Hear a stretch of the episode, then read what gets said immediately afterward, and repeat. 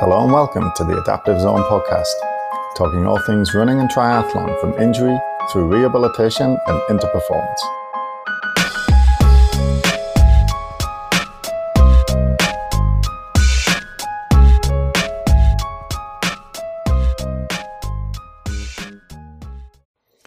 Hi guys, so tonight we're going to be talking about easy versus moderate versus hard training runs for half triathlon. Uh, question this week from Emeka. So the bit I'm going to tackle first is what is the right mix of low, um, sorry, um, long slow distance versus tempo versus slow runs? What is the benefit of each? Bearing in mind we're going for a half marathon. Um, but before we do that, as always, I have to have a beer to help me relax. So this week we are Field and Forge. I think we've had that one before. I will, um, I will uh, have to find some some new ones, some new local ones to put in. So what's this? Belgian ale. Cheers.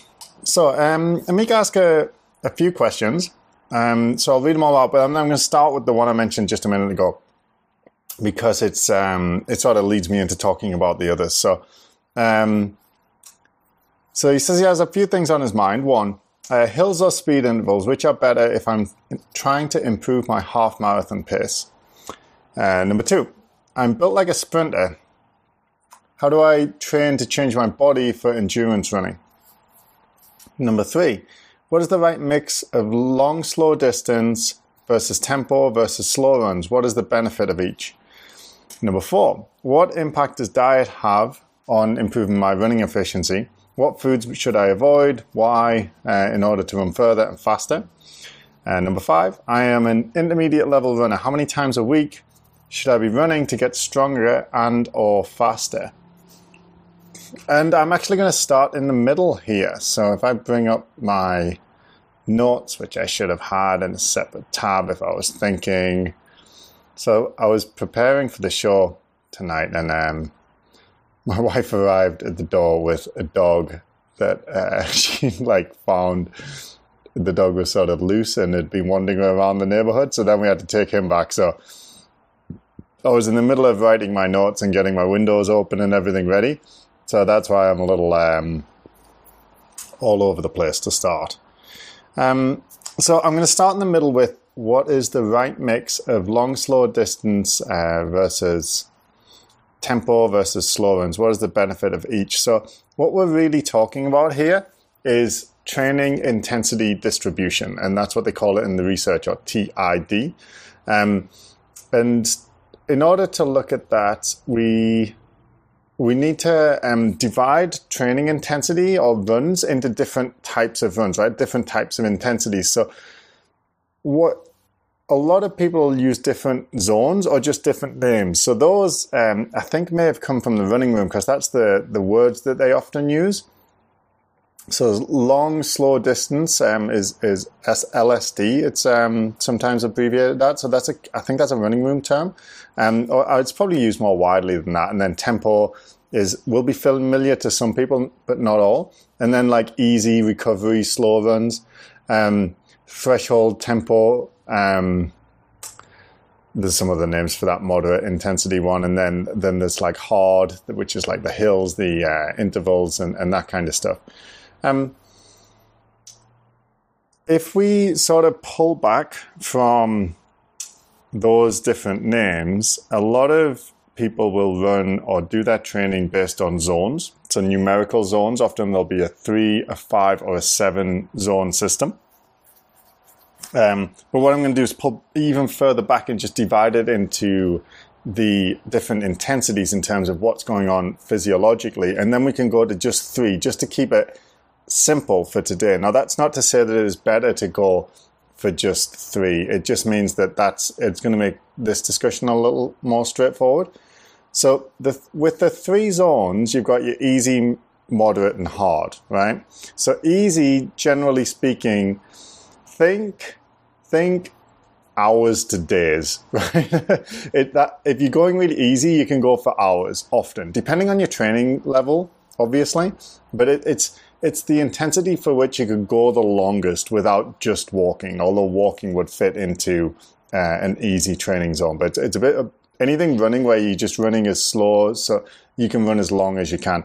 And um, in the in physiology, they define it as below the ventilatory threshold, which is it gets really complicated. And I, to be honest, myself, I, I often struggle to remember exactly how to classify the different zones. But um, it's sometimes called the conversational zone, right? So that easy zone is when you're um,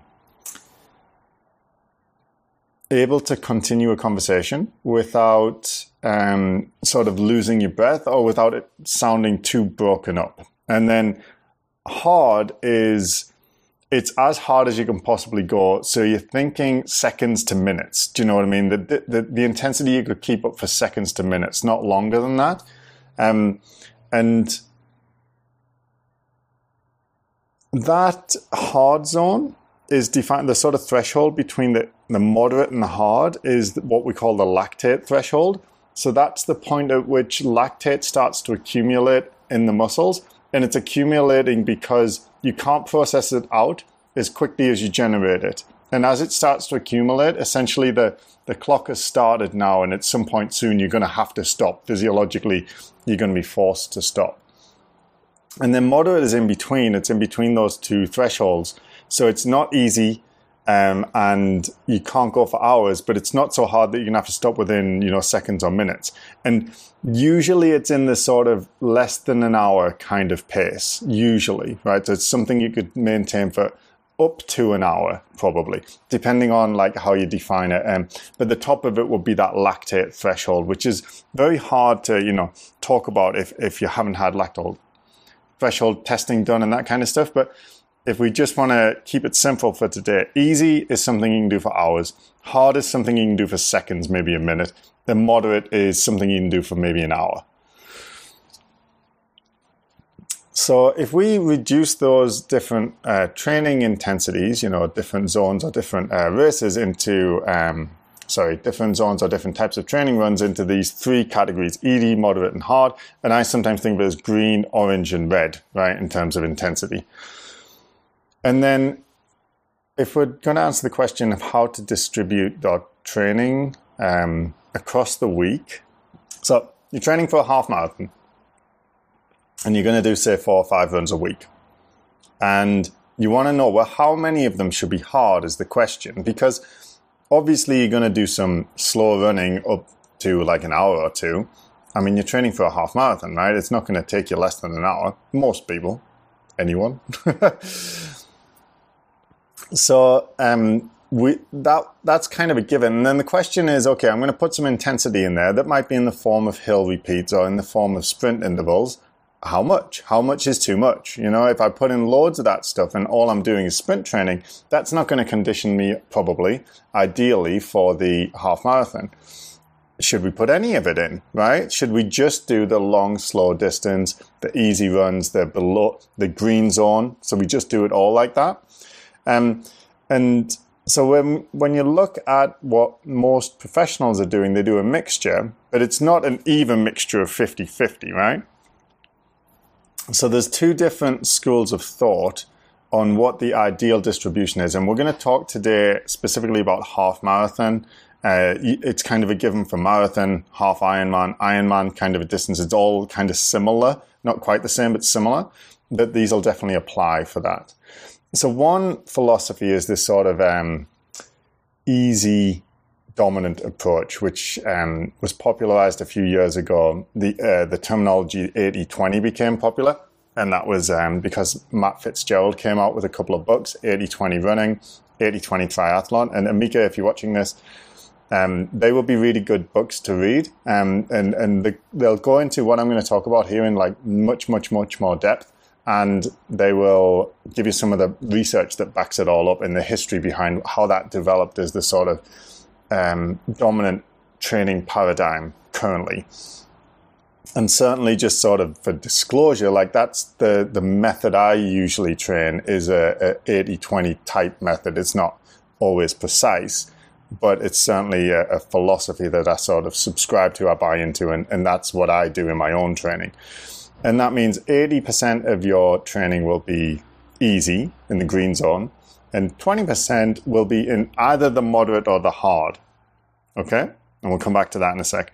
The other sort of big school of thought would be that you are going to deliberately include a significant percentage of your training in the moderate intensity. So that would be,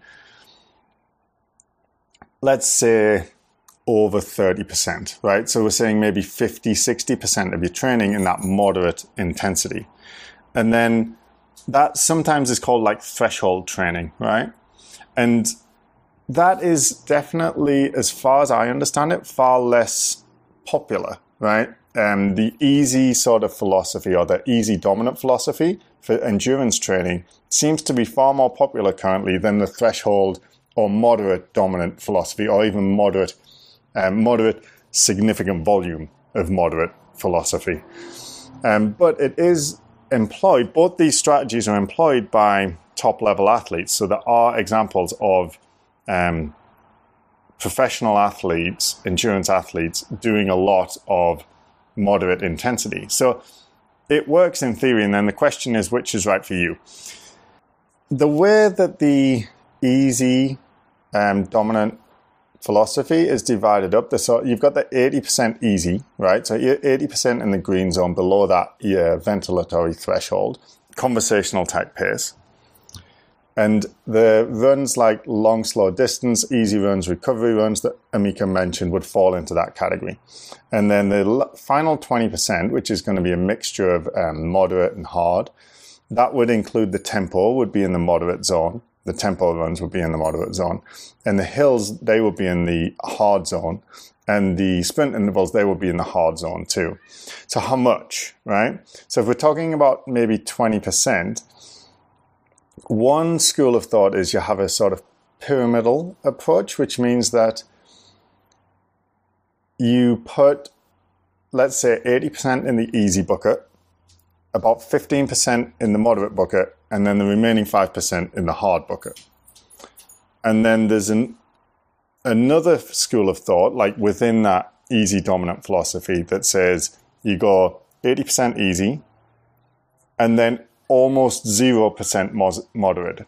So that's what they call polarized. They you either go like crazy easy, well, not crazy easy, but easy or crazy hard. And you avoid the middle, right? So they call that polarized. Uh, there's also a pyramidal. And then on the other side of the camp is, let's call it threshold um, or moderate um, dominant if we look at the research, and I read this study uh, just last night. This was a review rather than a study. I'll have to find the author one sec. I'm not good at remembering names of authors. You know, some people can kind of just rattle them off easily. I definitely can't do that.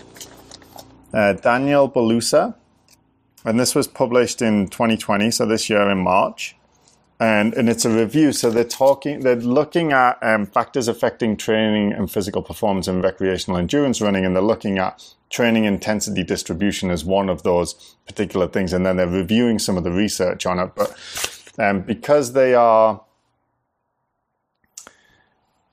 because it's it's like an opinion piece in a in a newspaper or something. It's not a it's not a scientific study in itself, right? It is published in peer-reviewed literature. This was published in the Journal of Sports, I think. Um, so it means it has to kind of go through at least one um, vetting process. It has to be reviewed by other academics in order to get published. It's not quite a blog, but it's it's kind of like a blog, right? It's like a, an opinion of the research. So we're looking at someone else's opinion here. We're not going directly to the research. So we've got to be a little bit uh, careful there. Thanks, senior. Yeah, it's a running room term. um, so, what they said when comparing the pyramidal versus polarized versus threshold,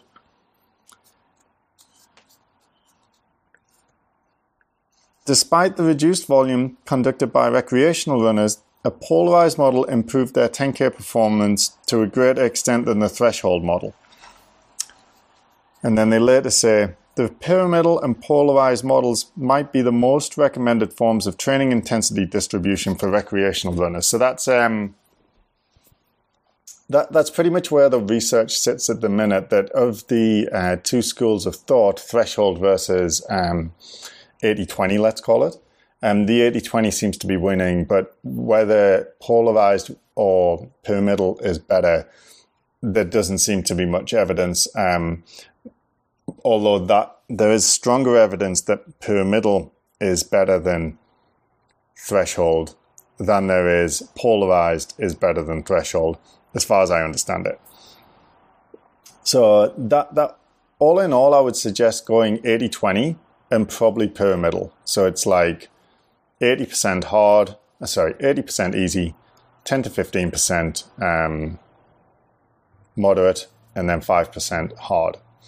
And then during the course of the season, that would change depending on the goal list. So if we're talking about a half marathon, um, you you can. I, I don't really want to get into um, the the training over the course of the year because you could do periodized versus um, linear periodized versus um, reverse periodized, and it, it's all a little bit too complicated and, and not something I want to dig into because this is not really my area of expertise. It's it's more um, a performance based slash running coaching slash triathlon coaching kind of a question, and uh, it was in the question, so I wanted to tackle it. But it's um, I'm certainly more comfortable with the research on rehab and uh, injuries than I am with what is the best uh, training method. So what what you should do, Emeka? Um, you say earlier in your questions, um, I'm built like a sprinter. I remember working you with you in the past, and you're, you're very much sort of strong and fast and, and sort of powerful, not sort of spindly and uh, endurance like. Last year, I was training for my first um, triathlon. I did the Xterra triathlon. And um, as part of training for that, I did Joe. I read Joe Friel's triathlon training Bible, and then I did his weakness analysis um, section. And I noticed that um, when I when when I was trying to identify some of my strengths, it was all power based stuff. It was all sprint based. It was all anaerobic based type of stuff. So that's where I I feel like I need to spend less time, and certainly in my training over the last year or two, I've worried less about the high intensity sessions, the the sprint intervals and the hill sessions, uh, and even the tempo runs, um, because I feel like my major weakness uh, is the endurance side, the long, slow aerobic endurance. Um, which doesn't mean that I have none of that stuff, but I certainly prioritize that easier stuff. And I would say, based on your questioning, Emeka, if you have a natural talent for the speedy stuff, then you probably should focus on the um, slower stuff. Um, so if you were going to go distribution, I would be going 80% easy. And then the important thing to know is that are your easy easy? Because this comes up time and again, and I see it all the time in my clients when I ask them to run at their easy pace, and they're just from listening to them, they're above their ventilatory threshold. So they're definitely going into that moderate zone. And there's some good, good research to back that up to say that when people think they're going easy, if they're new to running, especially uh, so recreational runners, not so not so much the case in pros, but even in higher level recreational runners, they typically spend I think it's 50 to 60 percent of their time in the moderate zone. And that's what they're actually doing when you measure their heart rate and you check it against their thresholds. So when people think they're going easy, most of the time they're going moderate. So there's different ways you can find out if you are really going easy. Um, one I would suggest that I got from um, Matt Fitzgerald's book, and he has a website, I think it's 8020endurance.com or something like that you can put your, you can either do like a 20 minute time trial or you can put your 5K best time in. Actually, I think you can put almost any event in, but if you, if you use your 5K, that's good because it's quite close to your um, lactate threshold pace.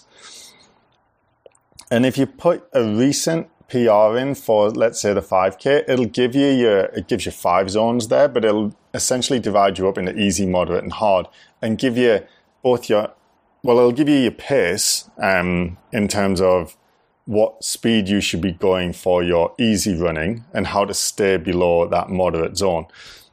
Just to make sure that you don't creep into moderate because that's super common. And I, I did that when I was reading his book a few years ago and I also used heart rate based training uh, with, he had this app at the time. I don't know if it's still around. It was called PEAR. And um, basically, you would input your heart rate um, zones, and then you would wear the strap or the, the wrist thing or whatever it was.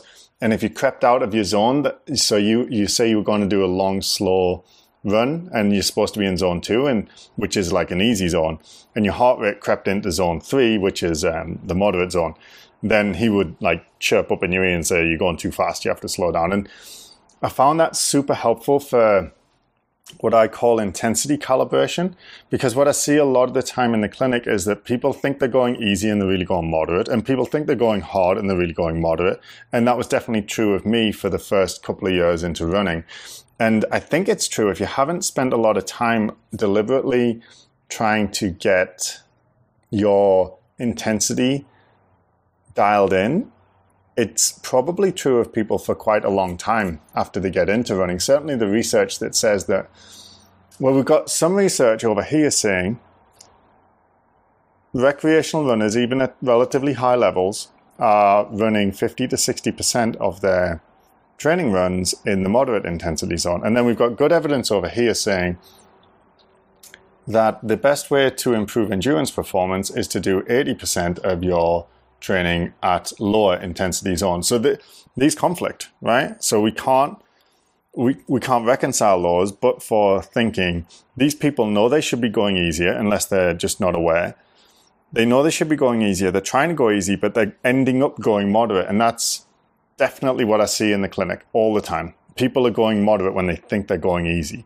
So it's very important, Emeka, if you're going to try and distribute in this 80 20 paradigm that you quantify what is easy. And I would say quantify it with either heart rate or pace.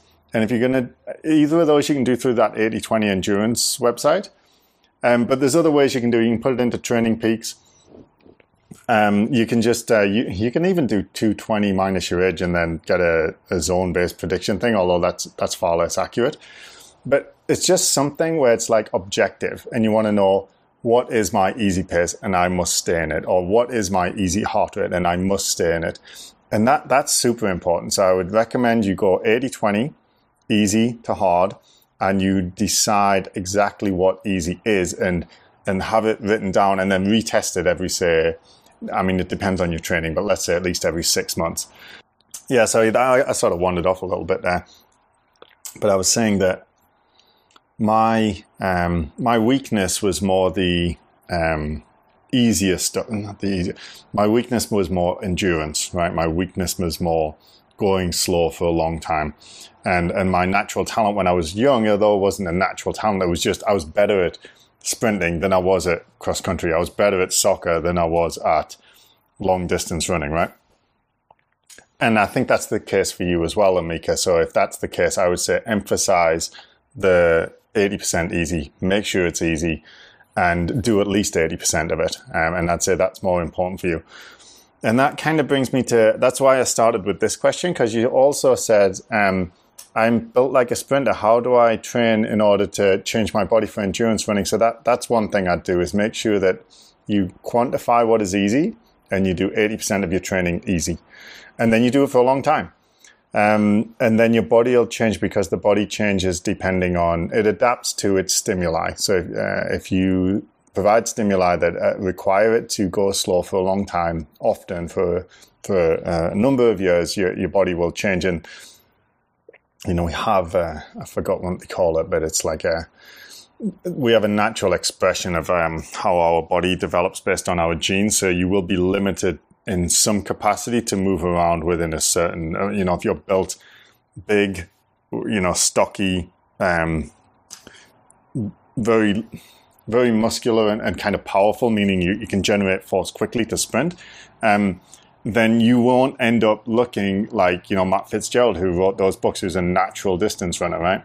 You will end up looking like you a little bit less and then being able to go further.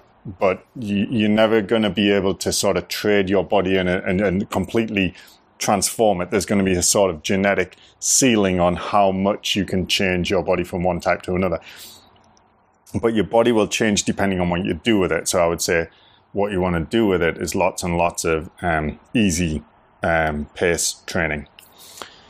Um, hills or speed intervals, which are better if I'm trying to improve my half marathon pace. So, of those, they're both in that hard category, right? So I would say um, they will both be helpful if they are included in the correct proportion of your overall training. So say you had four, uh, five runs a week, and four of them are more in that easy category, and then this one's in the hard category. Um, and then you could think of hills and sprints kind of equivocal from a physiological standpoint in terms of your cardio, uh, cardiorespiratory fitness. Um, they're similar, right? Uh, there are differences between the two, though, and um, uh, how you decide which is better um, really depends on you. I, I, would say I have a preference for hills, usually for a few reasons. Um, one is a physio, as a physio, I see lots of injured runners, and hills are less likely to get people injured, especially at your age range, um, Emeka, because you're not not in that older category, right? Um, so less less injuries uh, because there's less impact, right? Because you're going uphill, so you don't have to come down as fast. So there's less impact to absorb, and we know a lot of running injuries are impact related. Um, they help build. They help you improve your form. They sort of demand that you run well. You know what I mean? When you're running uphill, it's really good for your running form because if you want to get up a little bit high, you have to push off in a kind of an efficient way. Um, and then you recover as you walk back down usually, and then you sprint back up again. So they're quite good for allowing you to recover and then run your best, demanding your best out of you so that that improves your form. It's a little bit like doing running drills. The other thing is that they're really good for improving Achilles tendon stiffness because Achilles tendon issues become more common the more old the more older. The older you get, the more common Achilles tendon injuries are. The stiffer your Achilles tendon, generally speaking, um, the less likely you are to have Achilles tendon issues. And hills make you push like crazy hard off your calf, which is a good strength and power stimulus to the calf and Achilles tendon. So it helps build robustness in that Achilles tendon and makes the Achilles tendon more resilient and less likely to get injured. So that's another reason I like them. And then we were talking last week about the um, benefits of certain, or the, the um, how to protect yourself from injuries as you get older, as you become an older runner. And we know that um, muscle wasting occurs at about 1% a year beyond the age of 30. And the calf is the biggest victim when it comes to muscle wasting. And because you're having to push yourself up the hill, right, you have to generate a lot of force very quickly. So you have to take that calf, and we know that about 50% of our propulsive power comes from our calf. So as we jump up the hill, we push from our calf, and that's a really strong stimulus for the calf to, to develop more strength, but also power. So power is strength divided by time. So it's a good stimulus to develop calf strength and power and Achilles tendon stiffness very good things for runners. um, that those things are all true of sprinting as well. So I'm not trying to say that they are um, that hills are vastly superior. And I'd certainly say include why not both, right? You know, hills for two weeks and sprints for one. Like that's totally fine. But if I had to pick one, I'd probably pick hills um, for the for those reasons. What impact does diet have on improving my run efficiency? Why? What foods must I avoid if I want to run further and faster? Unfortunately, um, I'll have a bash at um, training and performance. I am not going to tackle diet. I know as little about diet as anyone else, which is to say that I know a little bit because I've read a number of books on diet nutrition and fueling for races, um, like a lot of us have, but I am not an expert. I don't have any formal training in it. Um, I would certainly say if you want specific advice for that, we got to go to a more reliable source. Um, but I don't like to answer questions like that because um, that's not very, not very polite. So um, I would say check out a couple of things. There's a there's a podcast called That Triathlon Show which is excellent. And um, Michael, the presenter, talks often about uh, the pros and cons of low carb, low carb, high fat versus um, high carb diets, which is more appropriate for long endurance triathlon um, athletes. And he brings on very knowledgeable people uh, onto the podcast. So I would check that show out and just um, put nutrition in or, or put um, uh, put low carb, high fat, or, or, that kind of thing into the description and just see see what you find. Um, that's a, a, very good podcast for anybody who um, enjoys what we're talking about here. And the other one is a, a I think it's just a YouTuber. I don't know if he has a podcast as well, but it, he goes by the moniker um, Biolayne. So that's B E B I O L A Y N E and he's excellent. He has a, a, PhD in nutrition and he makes lots of really helpful videos looking at the latest research on nutrition. And the re- reason I like him is that he, although he um, he talks often about, um, you know, we all know that the diet debates are very um, polarizing, um, but I feel like he tries really hard to just look at the evidence and um, not go beyond what the evidence currently says in terms of uh, good or bad. And I think if you go and check out that uh, Biolayne's YouTube channel, you'll get some good information. I don't know if he talks specifically about endurance athletes, but I dare bet he does. I think I've listened to him, and um, he has some really good shows. So um, I would look up those two things: that triathlon show and Biolayne for advice on nutrition. Um, okay, last one. I'm an intermediate level runner. How many times a week should I be running to get stronger and or faster? Um, yeah, intermediate level. Um, definitely, if you're going for the half marathon, at least four. Less than four, you're increasing your risk of injury and you're definitely reducing your performance, in my opinion. Uh, there's some good evidence to say that those who uh, run four or more times per week get injured less than those who don't if you keep the volume of weekly running the same. So dividing, you know, 50k over four runs will get you injured far less often than dividing 50k over two or three runs. I mean, two is pretty uncommon for that distance. Well, the other thing about running more frequently, so it gets you injured less. And the other thing is that it tends to improve your this I have no evidence for this. This is more of a feeling, but I feel like the frequency allows you to improve your technique.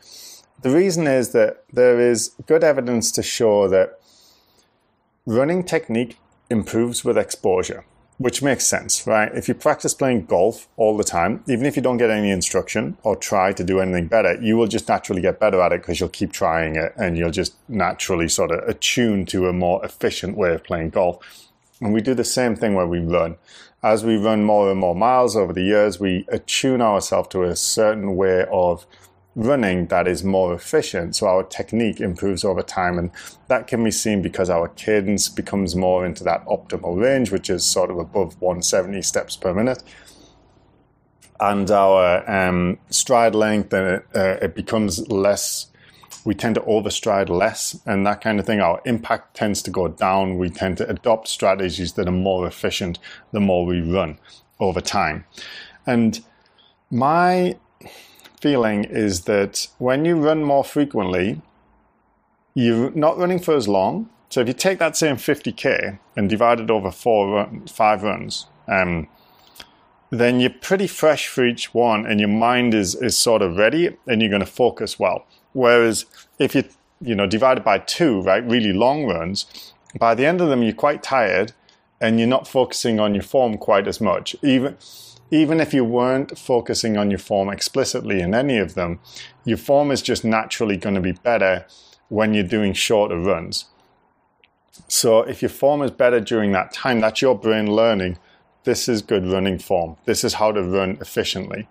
Whereas as you get more tired, we know that running technique worsens over the course of long duration running uh, bouts or um, races, then you are then training yourself to run badly in a way, right? So you're, you're getting 25 minutes, let's say, of running badly um, at the end of your 50 minute run.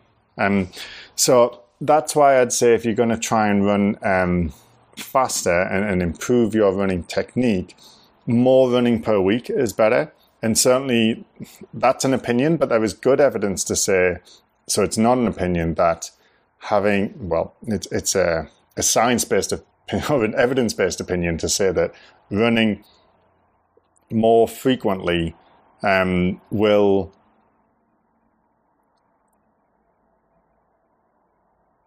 will reduce your risk of getting injured. Sorry, hi Mel, you got me uh, distracted there for a second. um, and that's pretty much all I wanted to talk about tonight. So um, I hope that answers your question, Emeka. Um, if I just if I just sum up, um, the intensity distribution I would suggest that you go for is that 80-20 easy to hard ratio. Um, I would say that that's even more important for you if you're a natural sprinter, and that it's very important that you quantify easy versus medium versus hard because you may be doing your easy runs medium, and that is a very common problem that you don't want to fall into that trap. Um, diet, don't know, look up those people I mentioned, and then run more than four, four or more times per week. Anyway, I'm going to sign off for tonight, and uh, thank you guys for joining me. If anybody has any questions they'd like me to tackle in the future, just drop them in the comments um, or send me an email, mboydphysio at gmail.com. That's M B O Y D at gmail.com. Thanks for listening, guys. If you'd like your questions featured on the show, just email me mboydphysio at gmail.com. Don't forget to hit subscribe, and if you have a moment to leave me a review in whatever podcast app you use, it's a huge help with the show. See you next week.